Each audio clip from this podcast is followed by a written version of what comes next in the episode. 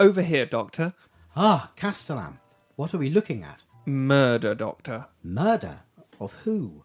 Or what? The body's over here. See for yourself. Good Lord. Agrippam. You don't see those around here very often? No, and I don't suppose we'll see many more after this. Perhaps. Let's see. Male, somewhere between 4,000 and 6,000 years old. Not from this constellation. Died about 2 hours ago, I'd say. Any idea what happened? Landlady says she heard a gargling noise around 2 hours ago. The gargling calling card. Sounds like an old friend is at work again. The master? No, you know what he's like. If he'd killed them, we'd be looking at a badly dressed action man. And he can never resist hanging around to laugh evilly in the shadows while we discover the body. Guards! Yes, Castellan. Stop that laughing. How about this one? Enough. Go back to your post. Yes, Castellan. Doctor, who is it do you think has done this? Well, it does bear all the hallmarks of the ambassador. What's your next move? I need to speak to the landlady, and you need to get the body out of here. Yes, Doctor. Guard? Yes, sir. Draw around that body. Yes, sir. What are you doing? I'm about to draw around the body, sir, like you said. Not with that, I hope. Well, I don't see why not. It'll speed up the process. I thought I could use him as a stencil. You can't do that. Use chalk like everyone else. You're kidding. I only have one stick of chalk. Have you seen how many bloody legs that thing's got? There you are. Now you have two. You better make a start. Now, Castellan, where's this landlady? Oh, yes. This way, Doctor. God, stuff this.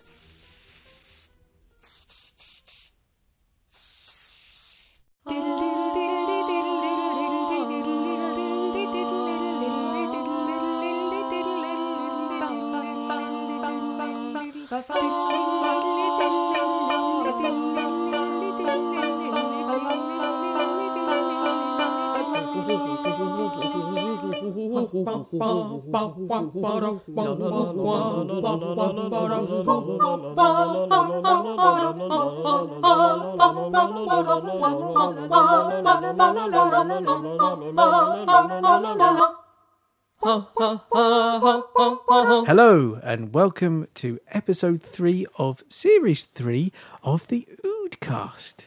Tonight with me in Sarah Jane's loft are the lovely Laura. Hello, everybody. The equally lovely Andy. Oh, that's too kind. And the marvellous Chris. Hello, world.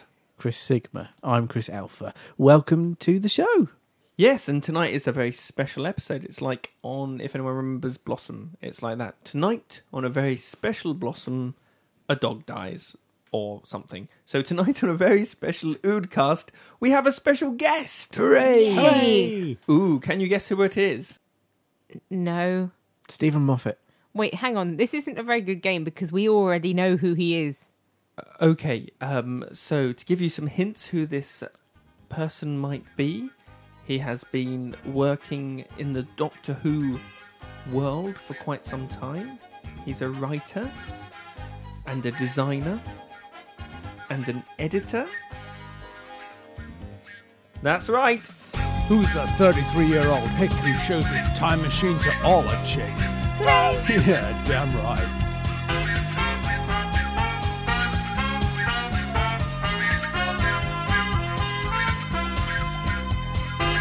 Who is the man that was the longest-serving editor of Doctor Who magazine? Can you dig it?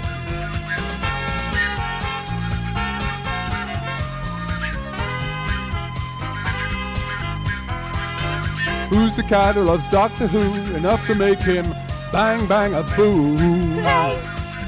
Right on. They say this cat dresses as a murker. Shut your mouth. But I'm talking about Clay. Then we can dig it. He's a romantic man. He's gonna take you through a love invasion. Hello everyone and welcome to our special guest this evening, Clayton Hickman. Hey! Hello everybody. It's great to have you not here with us. Apparently you're somewhere... It's great to not be there with you. You're somewhere floating in the ether in London. Well, I'm somewhere sitting in my bedroom in London, but hello, welcome to my bedroom, everyone. Oh, how very pleasurable it is to be not there with you. So we've each got very excited in our own inimitable ways, and we've prepared a series of questions for you. Lovely. Largely to do with yourself and your career, and in my case, absolutely nothing to do with either. So I think probably we'll have... Andrew's sort of bouncing up and down a little bit, so he's obviously very keen to ask you the first question. Are you prepared? Yes. I'm ready. Kind of, yes. Okay. Hi, Clayton. Hello, Andrew. Just wondering, what's it like to get up in the morning and think, oh yeah, I'm working on Doctor Who today? Well, you've made a misunderstood from the very beginning. Well, there, I mean, because being a freelance, why would I get up in the morning?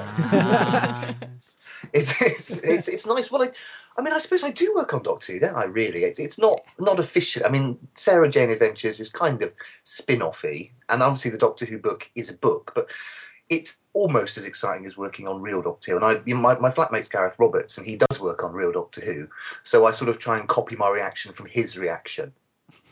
If that makes any sense. I think you're doing yourself down a bit. I mean, your job, the stuff that you've done and the contribution you've made to Doctor Who and that sort of wider universe is amazing. And, you know, that's very kind. Thank you. Well, no, it's very true. And yeah, I guess I just wondered how you cope with the fact that you have several thousand geeks' dream job, because you do. Yeah, I mean, it's strange because it's been such a long time now, because I started on Doctor Who magazine back in, I guess about 2000. So, you know, it's been 10 years now. So that was still the wilderness, wasn't it? Oh, yeah, absolutely. Sort of slap bang in the middle of the wilderness years, really. And before that, you know, I knew a lot of people in the Doctor Who world, especially in London, who I'd met at conventions or just generally. I used to live in Bristol, and there was a sort of local Bristol Doctor Who group, and there were some people in Bath. And through them, I got to meet more and more people, mainly in London. And most of the London fans seem to work somewhere in the wilderness years version of Doctor Who. So either, you know, on Doctor Who magazine or at Virgin Books or maybe at, you know, BBC Audio or Big Finish, as came along later on. So, yeah, so it is exciting, but it's such a sort of everyday thing now. I do have to stop sometimes and go, oh, I really do work in this, don't I? I really do have something to do with this thing I loved since I was a tiny, tiny kiddie. Mm. Well, so, so it never really goes away, but you do get used to it, and you have to pull yourself up sometimes and slap yourself in the face and say, oh, I'm a bit lucky. Yeah, well, that really shows in, because when we got in contact with you, you seemed like, are you sure you want me to come on the podcast? And we were like, of course. I mean, it must be like putting a frog in boiling water. You don't notice that you've got to that level until you're already boiled alive. Or in Doctor Who. So. But, well, the thing is, because what I've done is kind of, you know, even though you've been very kind to what you've already said about me, it's kind of a little bit on the periphery of things. So I never think of myself as anything very important in the grand scheme of things. So I think that about other people I know and work with, and I'm sort of impressed and excited by them, but I never think I'm very exciting. I've always thought I'm the fan who got lucky. Really, I mean, there are lots of people, lots of fans who got lucky, but you know, that's how I think of myself. I'd never sort of, you know, swan in anywhere, going out of my way, lesser fans. I'm best. It's not really the way I look at things. So, speaking of the kind of the things that you have done, yeah, The Brilliant Book. How did that sort of start as a concept? Available now. How did it come about? When I left. Well, when I was still at Doctor Who magazine, we did a Doctor Who storybook every year. Well, we started off doing a Doctor Who annual, and then they realised they'd actually promised the licence for the Doctor Who annual to someone else. So we only did one of those, and they gave us the storybook as a sort of consolation prize. Right. And I was approached, I guess last summer by BBC Books, because I designed Russell T. Davies' The Writer's Tale. Yeah. So I've been working quite closely with them. And they came to me and said, oh, we want to do... a big Doctor Who book for Christmas, which isn't an annual and isn't specifically aimed at kids or specifically aimed at adults. It's something for everyone. because they've got to release, I think they've done about 3 of them now, called The Big Book of Top Gear or something, that comes out at Christmas and it's a combination of, you know, something for everyone. And they said, this is doing really well. We reckon we could do this with Doctor Who. Do you want to have a go? And I said, oh, yeah, thank you very much. I'd love it. So the concept was the concept of the kind of the way the book works. Was that your idea then? Well, they just came up to me and showed me the Top Gear book and said, well, this is what Top Gear have done. We decided we'd like something called The Brilliant Book of Doctor Who. Can you make it brilliant? And I went away going, yes, I can, without any real clear idea.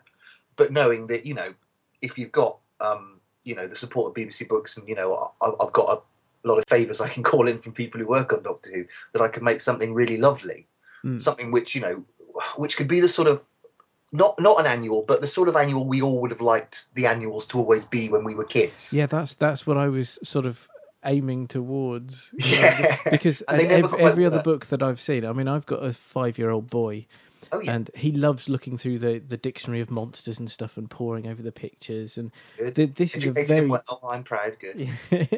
This, I mean, but The Brilliant Book is sort of... It's everything I would have wanted to see when I was watching Doctor Who growing up. It's sort of that's exactly what I was aiming for. Thank you very much. The reaction to it has been unbelievable. I honestly can't believe how positive the reaction has been. You know what Doctor Who fans like. Yes, we do. We do pride ourselves on being the positive side of fandom, though. This podcast is. But even then, you know, to find something which. You know, I've barely seen anyone with a bad word to say about it, and that's pretty rare. So I'm feeling happy, and I think, you know, BBC Books are feeling happy. So, the best thing about it, I mean, clang name drop, but I took one round to Steven Moffat, and basically it didn't leave his side all night. I actually met Steven Moffat for about 20 seconds because I was up at the Edinburgh festival. I listened to that episode, so I heard. Oh yeah, you heard, yeah. I zebra crossing, accosting him. I did, yeah. But so that was just, yeah, that blew my mind. But I guess from the way you're talking, you still think of yourself as a fan, so it still must be quite exciting. To go and like chat, even though he's your mate or something. Well, it is, yeah. But this is the wonderful thing. By being at Doctor Who magazine in the wilderness years, I got to know a lot of people before they were involved in Doctor Who, and that includes Russell T. Davies, Gareth Roberts, Mark Gatiss, Steven Moffat. You know, we were all. Well, I mean, less so with Russell because he lived in Manchester, but a lot of us just lived in London. We'd go out and drink and talk about Doctor Who, so we were all the fans together. And then, you know, obviously some of them got on to run the show, which is great. But so there is a little bit of a strange feeling sometimes when you're sitting there having a drink and going, oh, yeah, you're my mate. But, yeah, you're in charge of the thing I love most in the world. But I think, you know, to be honest, because... I think Stephen and Russell felt that themselves all the time as well. So, yeah. You're very much a person, I think, who's bridging the rift in terms of new Who and old Who. Sorry, that's a shout out there to another podcast. But listen, you're being far too nice. Oh well, I'm sorry, I'll be horrible then. No. I want to hear some critical stuff now. So, which is better, New Who or Old Who? And then please justify yourself. Oh God, that's a horrible question. Yeah, I know. I'm a bit mean. Yeah, that's. I mean, is it a question you could answer? Well, for me, there is no question. It's got to be New Who. The scripts, the acting. I just love it. I think it's fantastic. Should we qualify it by saying you've seen all of New Who, but not much of classic? I've seen enough of the classic stuff to know that quite a lot of the time it'll send me to sleep. She wanders in while I'm watching like Castrovalva or something and makes some derogatory comments and then wanders out. Yeah, that seems fair, right? Okay. Well, I mean, my answer to it is that the more New Who goes on, the more I think it's all the same thing. I mean, the more things that get mentioned or brought back or you know, just sort of brought into one big glorious whole. That sounds a bit rude. But, I mean, for me, you know, old Who is what got me into everything. Old Who is what got me the job. You know, there was no New Who on the horizon when I joined Doctor Who magazine. So, you know, it's something I've loved forever and ever and ever. And it's sort of a difficult one because you've got my absolute love and adoration and, you know... how impressed I am by what they managed to do with Old Who, but that's got to be, you know, put up against the major excitement of there being new Doctor Who, which, you know, for most of my life there wasn't. And that never goes away. You know, seeing the trailer, seeing suddenly Doctor Who's at number one in the ratings, or Doctor Who's popular again. It's in the papers. It's on telly. It's on radio. That is the thing that might give New Who the edge, just because it's something I never experienced with old Doctor Who. When I grew up with it, hardly anyone that I knew watched it. You know, there was hardly anyone at school who'd give it the time of day. Mm. Yeah. Yeah. So feeling that, you know, that thing that I loved and thought, oh, it's only a few of us who like it, seeing that suddenly put right in the centre of things and being basically adored by all is, you know, oh God, there's no feeling like that. And I guess it was even more sort of exaggerated for you, because being the editor of Doctor Who magazine, yeah. I imagine you'd got to a point just before 2005 where you're like, we've done every retrospective we can. We've done every monster. I mean, I know there were highlights. I think. Oh, never has a truer word been spoken. That barrel had been scraped down to its last atom. Honestly. But I mean, like the Eighth Doctor strips, I think, were some of the best in the history of the publication at that point. I won't argue with you there. Amazing, yeah. But just so we all know the feeling that when we heard that it was coming back as fans, yeah. Like. But for you, it must be like, look at this sandbox that I now get to play yeah. in. Well, it was that. I mean, it was. That was another strange thing, because I was torn between professionally it being the most wonderful thing in the world, and you know, and as a fan, the most wonderful thing. But then also thinking, oh, what's it going to be like? Is it going to be good? Am I going to like it? Because you know, you never know. I mean, the fact it was Russell was a huge bonus, and the fact, you know, we'd all lived through the TV movie, and even then I think we dodged a bullet, because if you hear about the other stories that could have been made into the TV movie, you just want to kill someone or lots and lots of people. And then I think, you know, we dodged that bullet again, but there was, you know, there was a little bit of fear of just like, oh my God, what would it be like? What if it fails again? What if nobody watches it? How can I live with that happening twice in my lifetime? Yeah, that would have been really bad if you ended up being the editor of a TV programme that you secretly couldn't stand. Yeah, that's very true, yes. Yeah, but I mean, but like what you said earlier was very true. We were kind of desperate for something new. And to be honest, I could have plastered on a fixed smile and pretended to love it just for the sake of not having to do another feature about wigs in Doctor Who. Can you tell us any tantalising hints, any snippets of info, anything at all about the next series of either Doctor Who or Sarah Jane Adventures? Or would you be taken out round the back of the garden and shot if you did? Oh, I would be absolutely killed. Oh no, I mean, absolutely. I mean, this is the sort of drawback of Doctor Who being so big, is that it's suddenly tabloid fodder. You know, post Gallifrey, Doctor Who magazine, they're all being filleted for news stories now. So anything anybody says is deeply dangerous. I'll tell you one thing. There was something in the episode of the Oodcast I listened to just to sort of get an idea, where you were talking about your secret sources. I think you need to take your secret sources out and give them a bit of a slap, because they're not very good. Oh no! Oh, I made the bet with everyone at Gallifrey. I was about to bring that up. And you're wondering why you're the only ones that are booked to go to Gallifrey. I'm going to Gallifrey. You promised to buy us all a drink. Ooh. If it was wrong. That's so right. I'll be looking forward to that gin and tonic. Thank you. Excellent. Oh no, that's my fault. Does that mean you're the only person that can prove that he's wrong? I think everyone will know by that point. I suppose we'll all have seen the Christmas special by then. So no, other people will be able to claim their drink. Oh. Is it true that Karen Gillan can't swim? I have no idea. I've never asked her. Sorry to say. I've got to say, you were, just quickly before we move on from this, you were saying, oh, we can't, you know, we have to keep it, and there's all this tabloid fodder. But in the Brilliant Book, you do sort of throw petrol on the flames by doing that Dream Lord section, which is like, oh, yeah. One or two of these are true. Yeah. Well, that was one of the main things I wanted to do. I wanted to make sure there were some teasers in there. But also, when myself and Gareth Roberts sat down to write the false ones, I mean, we were both laughing, because I think there was Gareth had done production notes once in Doctor Who magazine, and had written about, you know, the madness that the tabloids will print, and it had said something at the end which was obviously a joke, which was like, Solicitor Grey from the Highlanders will be coming back. Yeah. and one newspaper or one online thing had picked up on that. So we were just sitting there laughing, just thinking, let's make up as many ridiculous things and see if any of them do get picked up. And I'm sure by the time the next series comes on, some of those things will be in the Daily Mirror or the Daily Star as facts. And I will be laughing.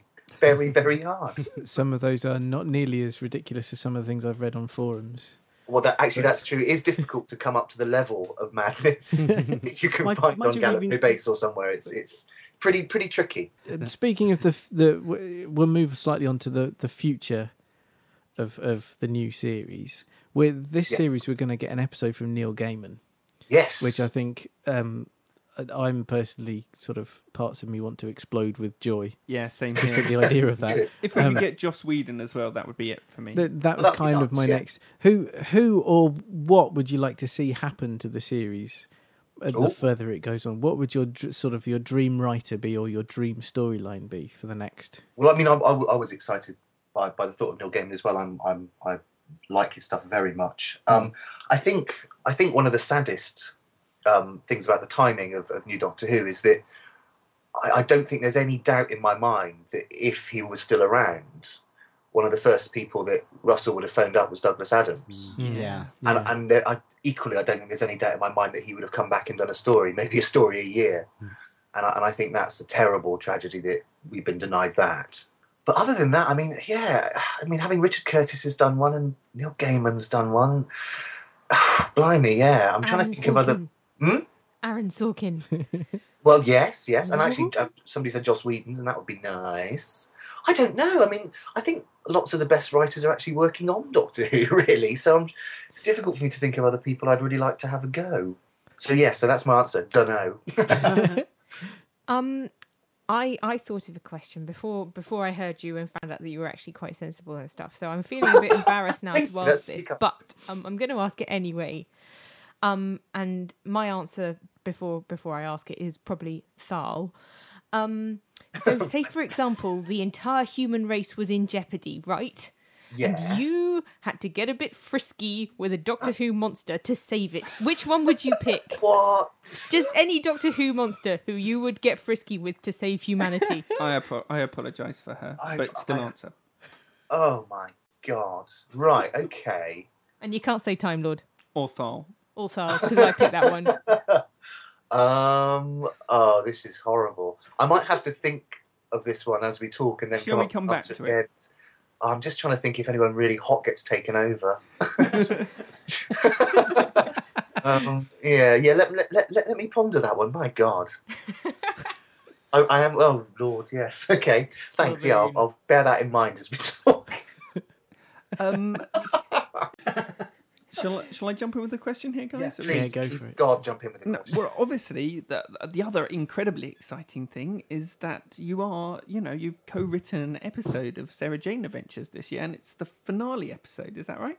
Yeah, how lucky am I? Yeah, that's amazing. That's pretty amazing. That's on in a few weeks, and that's a real sort of a bit of a strange thing for me to suddenly think, my name will be on a Sarah Jane Adventures on BBC One. Oh, yeah, that's a bit of a mind thing I can't really say on a podcast. But it's great. I mean, the way this came about, really, I mean, it's sort of down to Russell and Russell's faith in me, and I'm very grateful.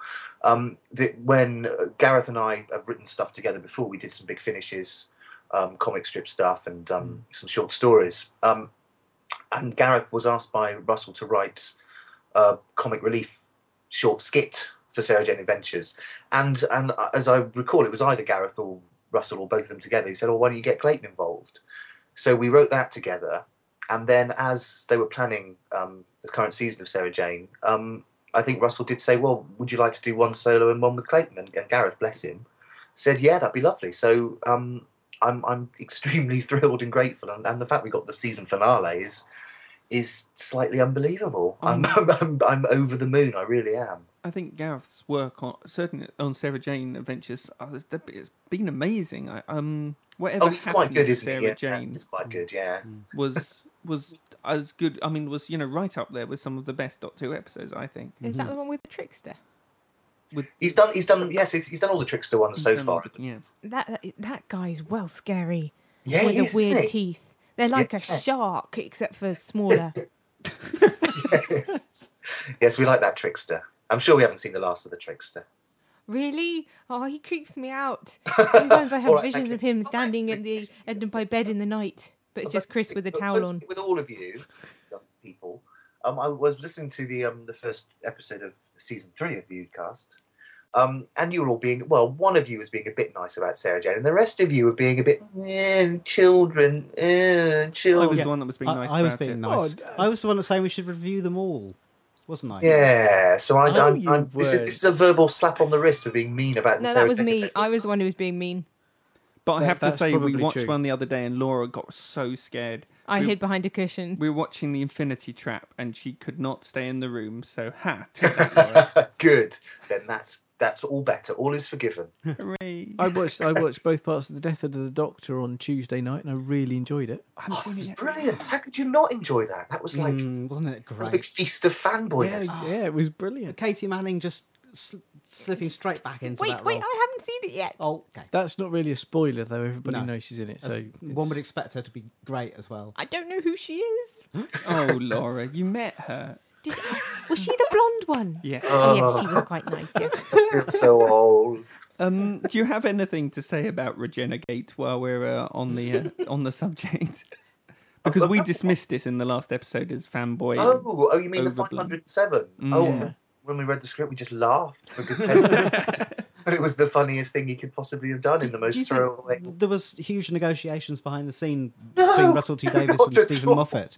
No, it's just a joke. Yeah, you know, it's as it's as admissible into Doctor Who canon necessary as is the 13 Lives. I mean, there was something Gareth mentioned to me at the same time. I think I'm trying to remember which story it's in. It's some late Tom Baker one. It might be Creature from the Pit or something.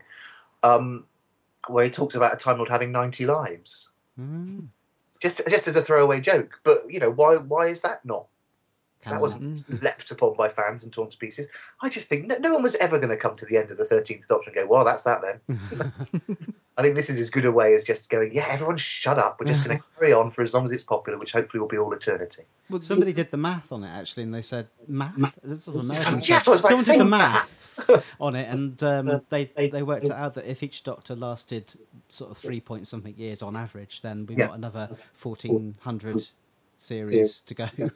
Lord, it's one of the most depressing but wonderful things that anyone ever said to me about Doctor Who was Gary Gillett, who used to edit Doctor Who magazine before me, said what the success of Doctor Who now means, and this is a thoughtful moment for you and your listeners, is that there will be Doctor Who that we never see because we'll be dead. Mm-hmm. We're never going to see it all. Yeah. I'm going to get synthetic organs, mate. I'm going to last centuries. I was just criticising the future people for not inventing time travel so we can watch the ones that we're going to miss. Well, I was going to say maybe there's a time loop involved here. Maybe the creation of the Cybermen so people can live forever so they can watch Doctor Who. Maybe that was the reason. Well, I can think of no better reason to strive for immortality. Yeah. So I guess actually, I really can't think of a better reason. So I guess, you've done Sarah Jane, you've earned your stripes, you've done a lot of great stuff. The next step, obviously, would be to write an episode of the main series. It would be a nice next step, but I'm not holding my breath for that. I mean, I'm surrounded by some of the most talented writers in the world, and to try and put yourself up against them is more than a bit daunting. And I think, I'm loving what I'm doing, but I'm a little bit sort of, I don't want to say humbled because it sounds a bit. Can I say wanky on the Oodcast? I don't know. Yes, you can. I can say wanky. There you go, I said it again. But yeah, it would be lovely. But I think that would be a new level of terror. Reaching the stars. But when we were talking just before we sort of properly started about this sort of continuum of fan, and you're sort of a certain way along it. You have people who you feel are further along it. Obviously, the series writers and that sort of thing. We're obviously way back. But the thing about Doctor Who is that it does seem like if you have that passion and you are really committed to it, the series producers now are people who were fans beforehand. Yeah, it gives those of us who, I guess, now we on the Oodcast we write and we do songs and we're trying to bottle that kind of enthusiasm and passion and magic that the series exerts, not just in the programme, but just in the lives of the people who love it. I think that's true, but I think equally true is that I don't think it would be true of lots of other programmes. I think the reason that Doctor Who's come back and its fans are involved is because it attracts a certain quality of people to it. Do you know what I mean? A sort of a certain degree of intelligence and creativity and that sort of thing. And I think that's always been the case. And hopefully, like you say, with the new generation of fans coming up, that's also going to remain part of what Doctor Who is. I think, you know, it's a particular sort of, takes a particular sort of person to like Doctor Who. It certainly did when I was a kid. Because isn't that kind of just generally true in terms of the? I don't want to diminish your point in any way. Because it's true, I agree with you. Isn't it because of the kind of genre that it's in? Because, I mean, Coronation Street fans who are that passionate about Coronation Street are frankly scary and believe that the characters are real. But science fiction, I don't think there's any way... You're honestly telling me that Doctor Who fans of a certain type aren't scary? No, I'm not saying that at all. It's just that we may be scary, but we know it's not real. If I was going to be stalked down a dark cobblestone alley by either a Coronation Street fan or a Doctor Who fan... I know which I'd choose. I'd go for the one in the Cyberman costume. or the one dressed as a hot pot. I think, you know, I feel safer with the hot pot. So speaking about how Doctor Who fans are really intelligent, you never actually answered my lowest common denominator question. Is there anyone who's just like painted a different colour? Axons. What? Axon Man. Go on then. Yeah, Axon Man. Axon, yes, in that hideous yellow leotard. Yeah, Axon Man. I can't believe I've just said Axon Man. Lovely. I blame you for this, woman. I've got one. Oh, great. Now, obviously... yeah, you love it. Obviously, you've done a lot of writing with Gareth and your flatmates and this and that. What's the worst idea he's ever tossed out that you've had to shut down from him? Oh, that's hideous. I don't think he'd tell me the initial really bad ones. I think he would fillet them. I mean, I can't say because you never know when these things might be used. Yes, you do. Next week on Wednesday evening. But I think, you know, we certainly, before we wrote the season finale, which is going out in a couple of weeks for Sarah Jane, we were writing for ages another story that just didn't work at all. Oh, God, we went through months of that, and I can't tell you what it was. In case somebody else recycles it. Well, to be honest, yeah, because it can sometimes be the case. I think the Sarah Jane that's on next week, which Gareth has written, called The Empty Planet, was originally one of Russell's ideas for one of the Doctor Who Gap Year specials. Mm-hmm. And he said that, you know, neither Russell himself or Phil Ford could quite get it to work, but they sort of gave the idea, or Gareth had come up with the idea independently. And so it worked in Sarah Jane. So ideas that are bad for one thing can sometimes come in handy for other. I mean, there are only a limited number of ideas. That's true. And so sometimes it's better not to sort of call them rubbish, just in case in a couple of years' time I'd be sort of hung, drawn and quartered, because that's the, you know, the season opener for Sarah Jane Adventures Series 19 or something. Well, I've got a question for you, Ace. We are asking why am I the first sort of guest you've had on? Because I'm sure you could get almost anyone you wanted, really, if you just asked. We did have a BBC chappie on, but he was somebody who'd caused a security meltdown by tweeting photos of David Tennant doing something from that he shouldn't. From the webcam. Was coming on our podcast, I think, was his punishment, wasn't it? Possibly. The BBC can be so cruel, I know. He was terrible. Also a mate of Chris and Laura's, it has to be said. Oh, well, that spoils that one. Well, the reason we picked you was because we didn't think that we would ever get anyone, really. It wasn't... so I just was brave one day and saw a comment of yours that I found funny, and I... realised, you know, you had a lot of stuff coming up. We'd just got The Brilliant Book. We'd got a copy of it to review, and I just thought I would ask. And I didn't in a million years think you'd say yes. And then when you did, we got really, really excited very quickly about it. Who do you want to ask for us to come on our show next? Oh, I don't know. Everyone's lovely. Or maybe we should ask you who you can get to come on our...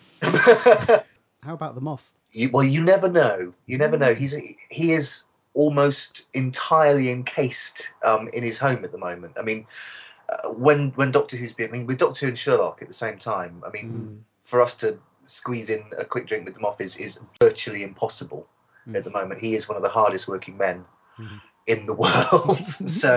So I don't think he'll have time. But you never know. If you catch him between seasons, if there's ever such a thing again, then You never know. You see, we don't really want to run the risk that by being on our podcast, we get less Who as a result. Yeah, that's true. Rubbish. That's exactly it. Sometimes you phone him up or you need to ask him something and just going, I'm terribly sorry. Please don't let this stop you writing the thing I'm really looking forward to.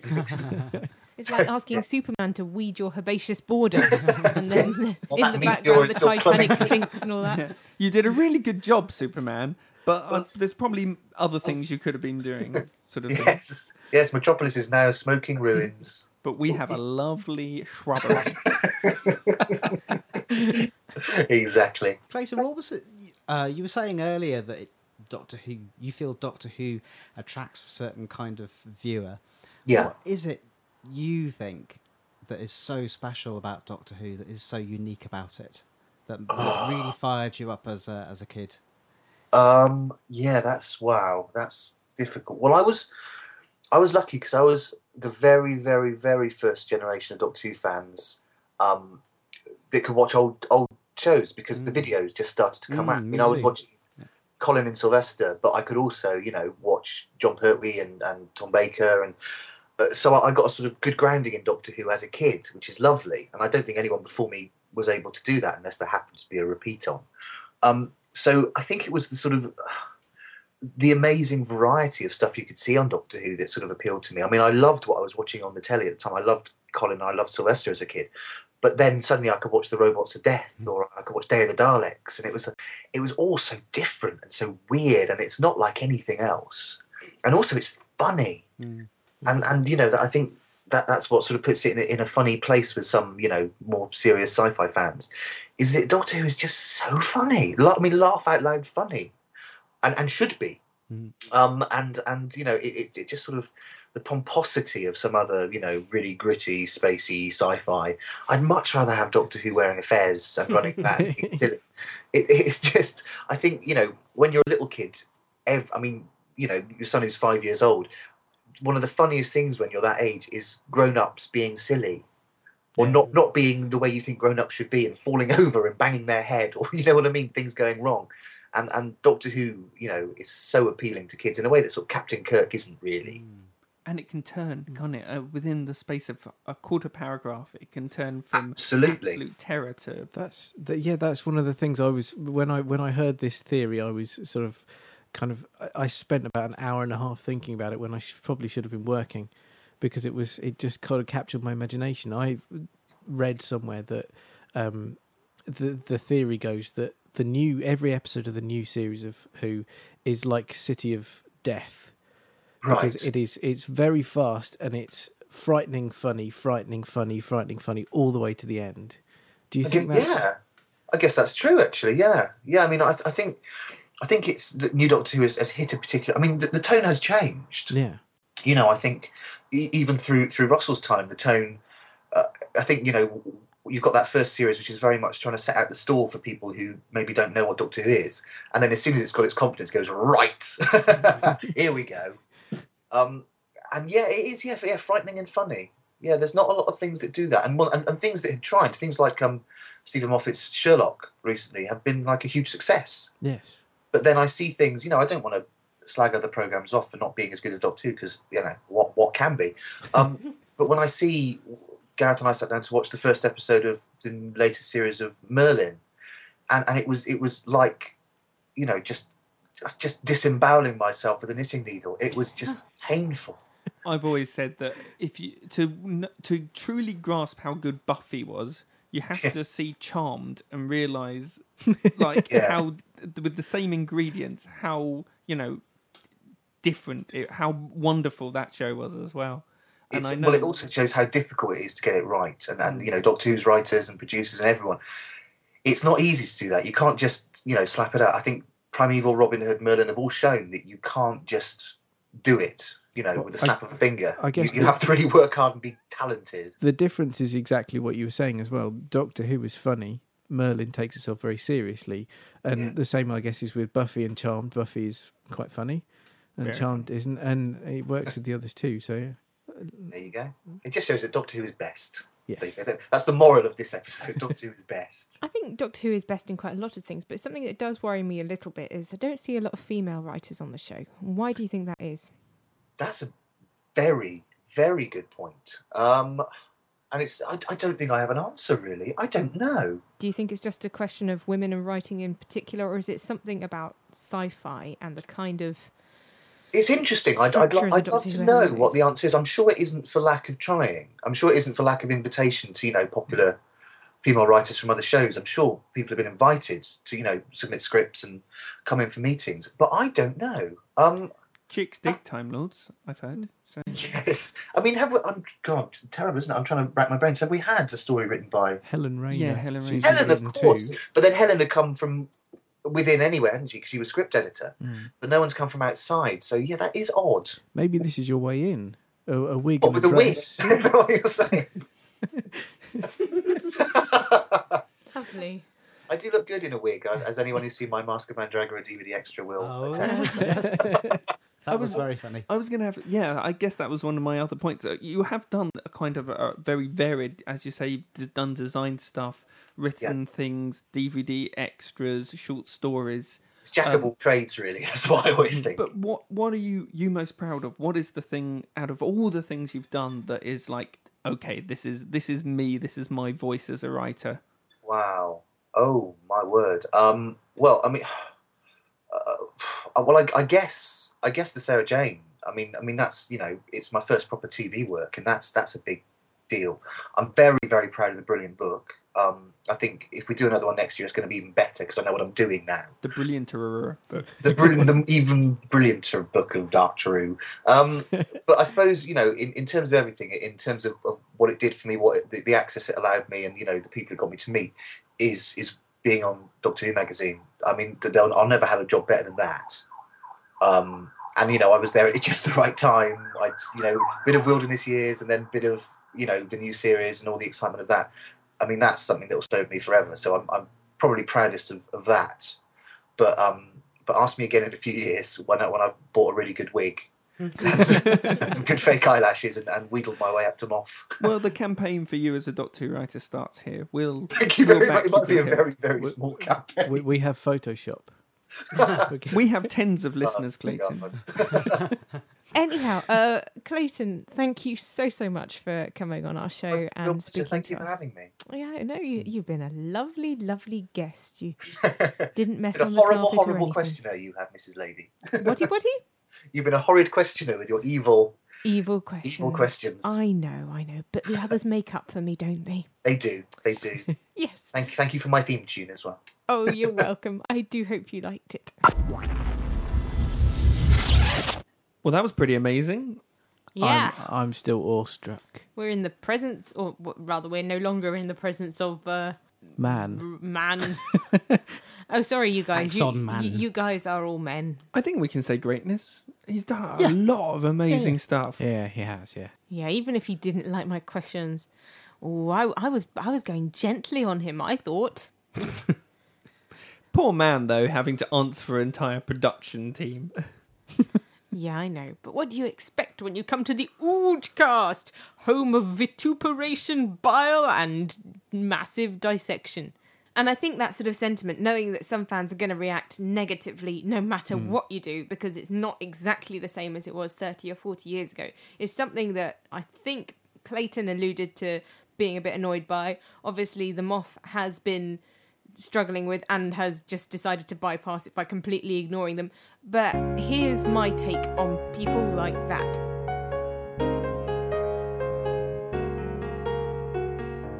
It's a little bit funny how they criticize. I'm not one of those who likes to deride.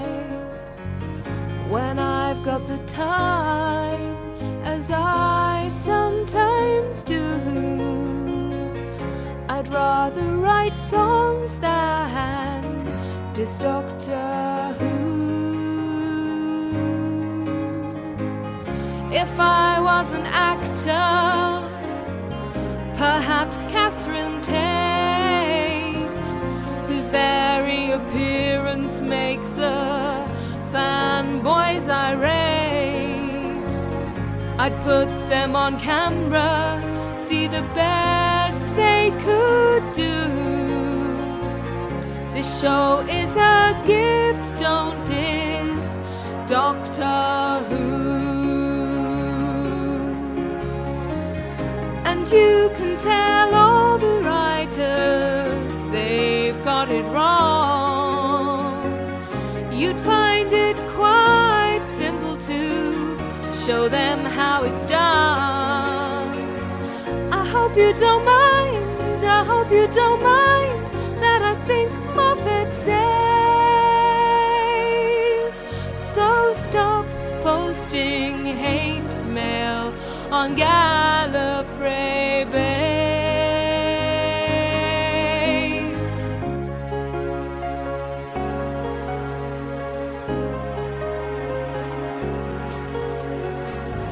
Log on to the forums, wade through the draws. Well, a few of these theories, well, they got me quite cross. But the critic's been kind, and one thing's still true. Now is a golden age to love Doctor Who. So excuse me for saying, but it's plain to see we've come such a very long way since J&T. Anyway, the thing is, I really must impress. Do you want to go back to Doctor in Distress? And you can tell all the writers they've got it wrong. You'd find it quite simple to show them how it's done. I hope you don't mind, I hope you don't mind that I think Moffat says. So stop posting hate mail on Gallifrey Base. I hope you don't mind, I hope you don't mind that I think Moffat says. So stop posting hate mail on Gallifrey Base.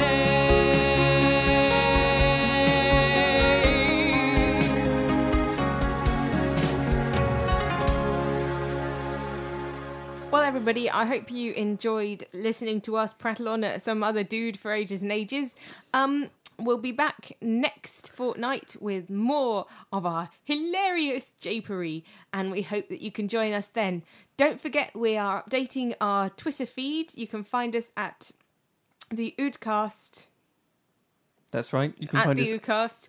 And if you like us, don't forget to leave us a review on iTunes. And you can also follow Laura at the Oodlaws.